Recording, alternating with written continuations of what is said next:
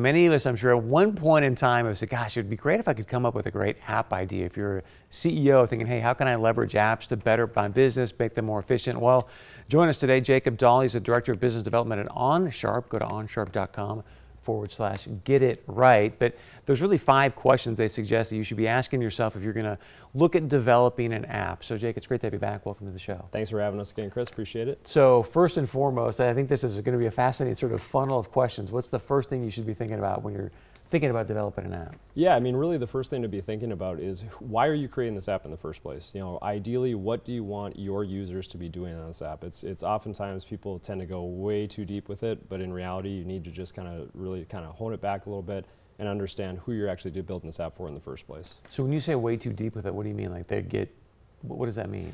Basically a lot of people tend to overdevelop just in general and what that ah. means is they create features and that people just really are not going to use like for a lot of times like we've seen this in the past where a company will want to build let's just say it's 10 different features but really in reality people are only going to be using two of those so by really kind of going through more of a planning and really understanding your users first you can eliminate a lot of wasted time and a lot of wasted resources and then be able to once you actually have those users in there and using it be able to build on it from there, and that's a much more efficient way to go about it. Okay, so number one, who's my ideal user? What's the second one? The second one would be ultimately look at your competition. You know, see what else is out there. You know, you don't want to be going and creating another app that everybody else has or something that's very similar.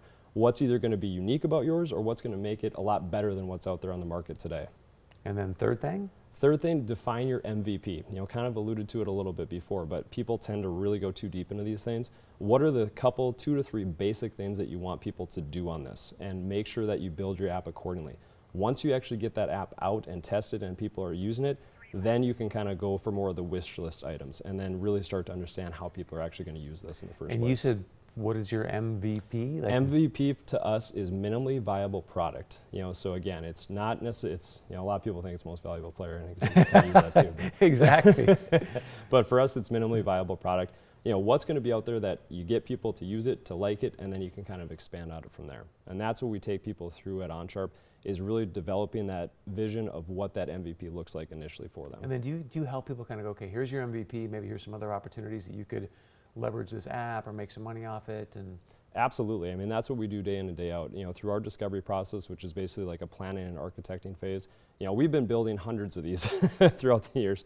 So we know exactly from a user experience what people are looking for, but also it's your business and you know your business way better than anybody else. So it's a really collaborative effort to make sure that you're getting the best of both worlds. And the next question is? Next question is really making sure that you are going into this app and understanding like, what do you really need to get this thing done? You know, look at it from a planning perspective, from a budgetary perspective. Mm -hmm. You know, mm-hmm. what security features do you need? You really need to make sure you're working with a team that's going to be able to, you know, deliver on all different aspects. And obviously, you guys can coach us through each piece of that. Absolutely, that's right. what we're here for. And last question is. Last question is. Are you ready? You know, make that decision. So again, we have a free resource guide. If you just go to onsharp.com slash get it right, it's going to give you all of those pieces that we kind of talked about here today that'll really kind of give you a leg up when you're even considering a project like this. And so if someone says, yes, I'm ready, they go get this guide and go to onsharp.com forward slash get it right. They go through that, then they call you up and you do kind of a consultation, or what's the next step? Absolutely. We go through a full consultation. We do a meeting. We understand the concept, look through exactly what their deliverables want to be and what goals that they have, and then put a plan into place to, to make those um, happen.